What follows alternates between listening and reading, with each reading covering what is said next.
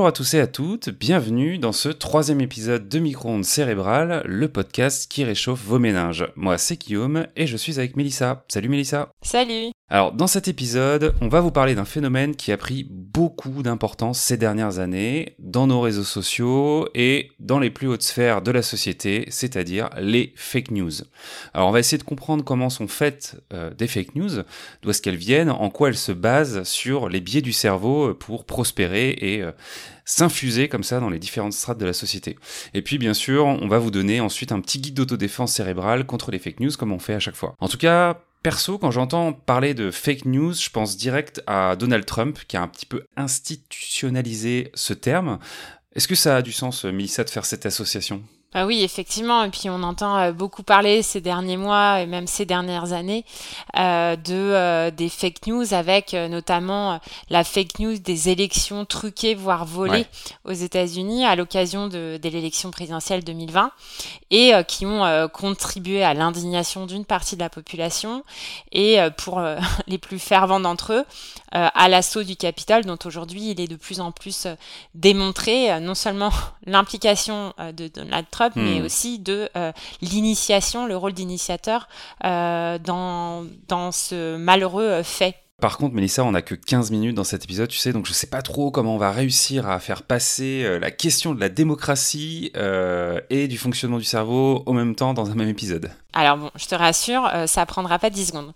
Euh, en fait, ce qu'il faut comprendre, c'est que la démocratie, elle repose aussi sur la manière dont on se représente le gouvernement et ses institutions. Hmm. Et quand on se représente quelque chose, ben, on se représente ça où? Dans le cerveau. Et en fait, les chercheurs ont révélé que les fake news amènent de la confusion et de la méfiance envers les institutions et entre les communautés aussi de citoyens qui deviennent de plus en plus euh, polarisés, c'est-à-dire qui s'opposent de plus en plus. Et c'est en fait, c'est justement ça le rôle des fake news. C'est-à-dire que elles sont faites pour indigner une partie de la population et en mettre en valeur une personnalité politique ou euh, des, des, mouvements politiques. Hmm. Et il se trouve que les fake news comportent donc des propriétés bien précises et qui se basent justement sur les biais du cerveau qui nous rendent particulièrement vulnérables à ces fake news quand on est en ligne. Ok, mais alors du coup, une fake news, en fait, ça raconte n'importe quoi, mais ça le fait bien, c'est ça? Oui, euh, en tout cas, c'est euh, c'est vraiment un vrai cahier des charges pour euh, construire une fake news, avec en général trois facteurs qui s'appuient pour chacun d'entre eux sur le fonctionnement du cerveau. Donc tout d'abord, on aura le design, donc l'apparence. Hmm. Euh, il se trouve que les sites de fake news et les comptes en général des plateformes et des profils qui ont des codes graphiques qui vont être, apparaître suffisamment légitimes, notamment parce qu'ils ressemblent à ceux qui sont euh, légitimes, vont donc être un peu déguisés en sites véritables de confiance. Et puis après, il faut aussi savoir s'assurer du nom, puisqu'on a des noms qui peuvent paraître euh, crédibles mais qui le sont pas vraiment puisque euh, ils sont euh, inventés ou alors euh, il ne c'est pas des sites déposés etc donc le, les liens des fois avec les, les d'autres sites institutionnels permettent de vérifier les faits quand quand on va les consulter. Le problème c'est qu'avec toutes les informations que le cerveau a à traiter euh, et bien quand on arrive sur un site ou même sur un compte, on va très vite associer et estimer les informations d'abord visuelles avant de s'intéresser au contenu. Donc en gros, euh, si je suis un site et, que j'ai l'air tout beau et tout fiable, eh ben ça va déjà m'accorder une certaine crédibilité, même si en termes de contenu il y a écrit euh, vraiment n'importe quoi. Donc rien qu'avec le visuel, le cerveau attribue déjà une dimension de crédibilité. Ça, c'est ce qu'on appelle le biais de cadrage. Hmm. C'est-à-dire que c'est un biais qui va nous faire interpréter une information en fonction de la manière dont elle nous est présentée, plutôt que d'en faire une analyse en termes de contenu et de faire une analyse factuelle de l'information. Et les chercheurs ont pu démontrer que sur des sites aussi critiques que des sites financiers, le facteur le plus important pour faire confiance aux plateformes proposées était bien et bien le visuel, donc le graphisme. Hmm. D'ailleurs, ça marche aussi un petit peu dans l'autre sens finalement. Il peut y avoir aussi des sites qui proposent des informations tout à fait valables, mais qui, par leur design potentiellement euh, jugés un peu amateurs, peuvent paraître euh, peut-être moins légitimes que, d'autres. Quoi. Mais au-delà de ces sites internet, euh, je pense que tu vas évidemment être d'accord avec moi, les réseaux sociaux aujourd'hui, ils ont joué un gros rôle dans la diffusion de, ces fake news, parce que finalement, sur les réseaux sociaux, tout se ressemble un petit peu. Un poste légitime ressemblera très fortement à un poste non légitime, ou en tout cas dont la source sera peut-être plus discutable. Donc cette cet aspect visuel, euh, ça doit pas suffire, j'imagine. Non, effectivement, euh, les sites euh, qui sont entre guillemets déguisés sont qu'une partie du problème, puisque les fake news percent beaucoup, beaucoup dans le brouhaha des discussions sur les réseaux, et là, il, il, va falloir avoir d'autres facteurs, et l'un de ces facteurs-là va être une charge émotionnelle très forte pour attirer l'attention parce que ces fake news en général ont une charge émotionnelle négative, d'accord? C'est-à-dire que euh, en général, les fake news c'est rarement des bonnes nouvelles, et en général c'est vraiment pour euh, susciter de l'indignation. Donc on a une charge émotionnelle négative par quelque chose de choquant, quelque chose de surprenant, euh, et ça c'est important pour le cerveau. Pourquoi? Parce que le cerveau est confronté à ce qu'on appelle le biais de négativité. Donc il va mémoriser et accorder encore plus d'importance à des informations chargées émotionnellement de manière négative que des informations chargées émotionnellement de manière positive. Hmm. Et ça, d'ailleurs, c'est, euh, ce serait lié. Hein, les théories euh, euh, se basent sur le fait que ce de négativité reflèterait des mécanismes de survie pour mieux imprimer les dangers et donc adapter nos comportements. Donc les fake news, avec cette charge émotionnelle négative, euh, sont, euh, sont plus puissantes et nous rendent encore plus vulnérables parce qu'elles vont prendre plus d'importance euh, pour nous. Ok.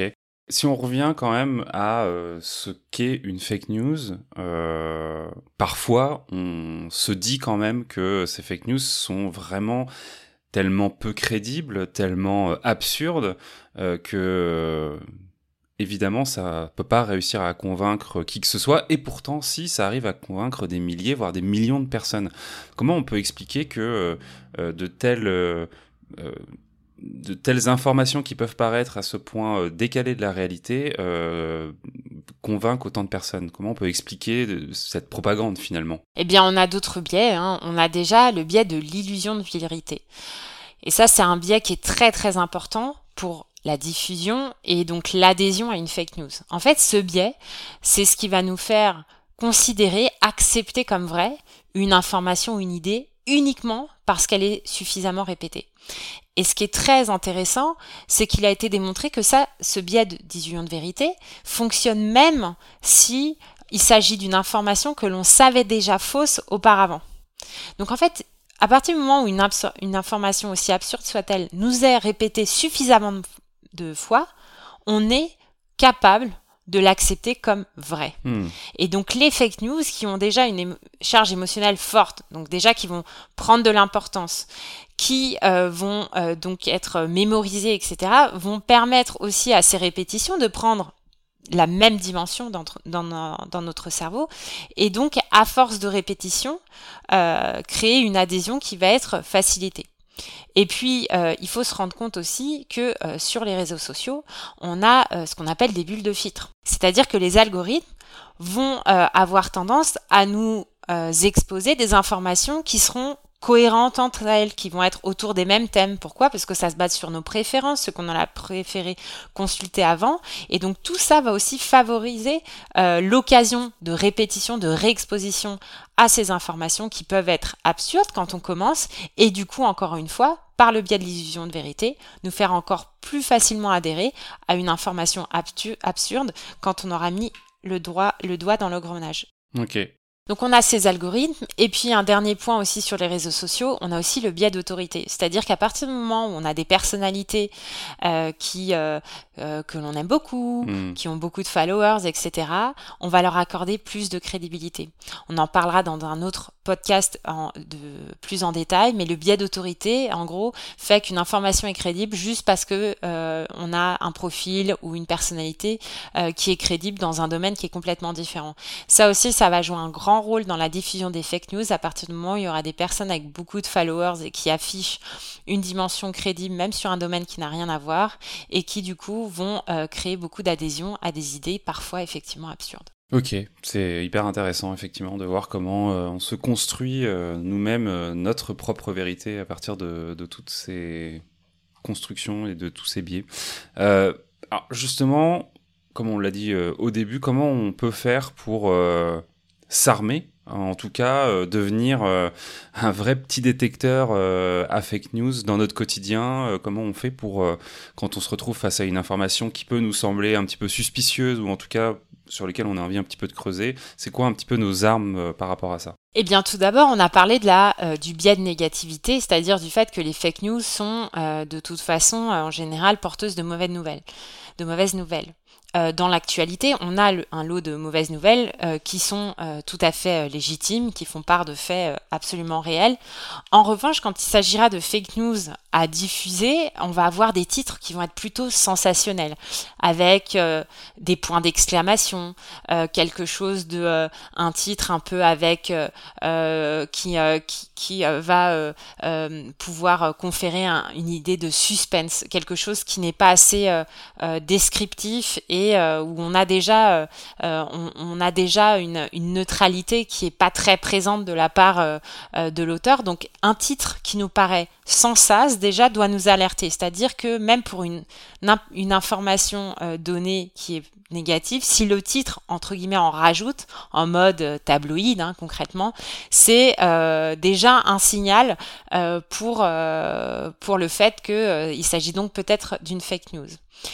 Ensuite, on va avoir euh, l'idée de euh, diversifier ses sources. On a des sources locales, on a des sources nationales, donc euh, il faut savoir aussi vérifier les faits au-delà même des personnalités sur les réseaux sociaux. Les personnalités, il faut comprendre que, que ce soit intentionnel ou pas, sont aussi soumises à ces biais. Donc ça ne veut pas dire que euh, toutes les personnalités qui diffusent des fake news ont l'intention de le faire, mais en tout cas elles sont vulnérables à l'idée d'adhérer à une fake news et donc de la diffuser. Donc ne pas simplement faire confiance à cause de ce biais d'autorité aux personnalités, mais vérifier avec des sources. C'est pas parce que c'est populaire que c'est vrai. C'est pas parce que c'est partagé que c'est vrai. Donc bien aussi être factuel. Non seulement vérifier à, partir de sources, mais si on a l'impression que c'est vrai juste parce que c'est partagé, c'est pas suffisant. Il faut aller voir euh, des sources qui permettent de démontrer les faits. La diversification des sources, c'est vraiment un élément clé pour s'armer contre les fake news. Pourquoi? Parce que déjà, ça nous permet d'avoir plusieurs visions avec des lignes éditoriales différentes. Euh, même si on a, euh, par exemple, une, euh, une opinion politique ou une orientation politique, rien ne nous empêche d'aller voir d'autres gens. C'est aussi comme ça qu'on comprend comment, à force, comment justement les articles sont faits, le positionnement potentiellement systématique que certains articles auront ou pas, et ça nous rendra beaucoup plus aptes à euh, trier euh, le vrai euh, du faux. J'ai un exemple aussi qui peut être intéressant pour ceux qui nous écoutent et qui, est déjà assez connu, mais par exemple, on a un journal qui est très intéressant, dans, qui nous permet déjà de diversifier nos sources sur toute l'actualité internationale, c'est donc Courrier International, c'est-à-dire que c'est un rassemblement d'articles euh, deux euh, journaux internationaux qui ont chacun leur ligne éditoriale et euh, qui, qui, permettent d'offrir une perspective beaucoup plus riche, beaucoup plus diverse et moins orientée que si on lisait qu'un seul journal. Hmm. Et puis aussi ce qui va être important, parce que s'armer contre les fake news, c'est déjà s'armer pour euh, ne pas, euh, pour pouvoir euh, distinguer entre guillemets le vrai du faux, mais c'est aussi vivre dans une société où les fake news euh, sévissent encore. Et donc quand on a des proches, des contacts, en tout cas des personnes avec qui on, on se plaît à discuter, qui ont malheureusement adhéré à une fake news, il faut aussi accepter la réalité des bulles de filtre auxquelles ces personnes sont soumises. Pour être beaucoup plus empathique et dans la tolérance, hein, il ne s'agit pas d'avoir de la condescendance, mais en tout cas s'assurer qu'on reste apaisé dans les débats. Pourquoi? Parce que la réalité à laquelle on est exposé et la réalité à laquelle sont exposés d'autres ne sont pas... 100% euh, superposables et euh, donc il faut aussi avoir beaucoup de, de tolérance pour euh, justement avoir euh, des échanges qui permettent beaucoup plus euh, d'être constructifs sans les rendre trop vite stériles. Effectivement, aujourd'hui, on, estime qu'on est dans l'ère de la post-vérité quelque part, donc c'est-à-dire que tout n'est pas, ne peut pas être qualifié de faux ou de vrai, qu'il faut de toute façon creuser et comme tu dis, trouver la source, les sources de personnes d'autorité euh, pour euh, justement confronter ces points de vue et essayer de ne pas s'enfermer dans une pensée un petit peu dogmatique sur euh, tel ou tel tel ou tel propos. Et d'ailleurs, c'est ce que moi j'ai envie d'apporter un peu aussi dans ce que tu dis, c'est ce propos de la fake news, il concerne à peu près toutes les personnes qui prennent la parole aujourd'hui de manière publique. C'est-à-dire que il faut faire cet effort de questionner, même quand on a le sentiment aujourd'hui euh, euh, d'adhérer peut-être euh, fortement à une prise de parole qui pourrait paraître légitime. Il faut pouvoir aussi avoir ce regard critique, tout simplement parce que c'est important aussi d'avoir un regard critique dans la société dans laquelle on vit, quoi. Tout à fait. Et avoir ce regard, ce regard critique ne doit pas nous opposer euh, les uns les autres. Et c'est d'autant plus important, effectivement, euh, euh de rester, euh, de rester positif, de rester apaisé quand on, quand on questionne. Parce qu'en fait, c'est ça le rôle hein, des fake news.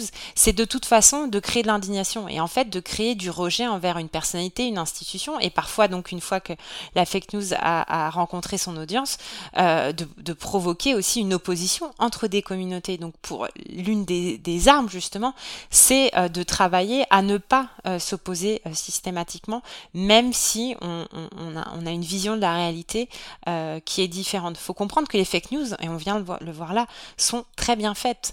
et il ne faut pas négliger tout le travail d'ingénierie, si je peux m'exprimer ainsi, qui amène les fake news donc à trouver leur public et donc être tolérants les uns envers les autres euh, pour mieux questionner les informations, mieux diversifier ses sources, s'intéresser à des personnes qui ont des discours différents, c'est aussi une manière de diversifier ses sources et c'est grâce donc à ces représentations diverses que l'on peut davantage maintenir et développer son esprit critique.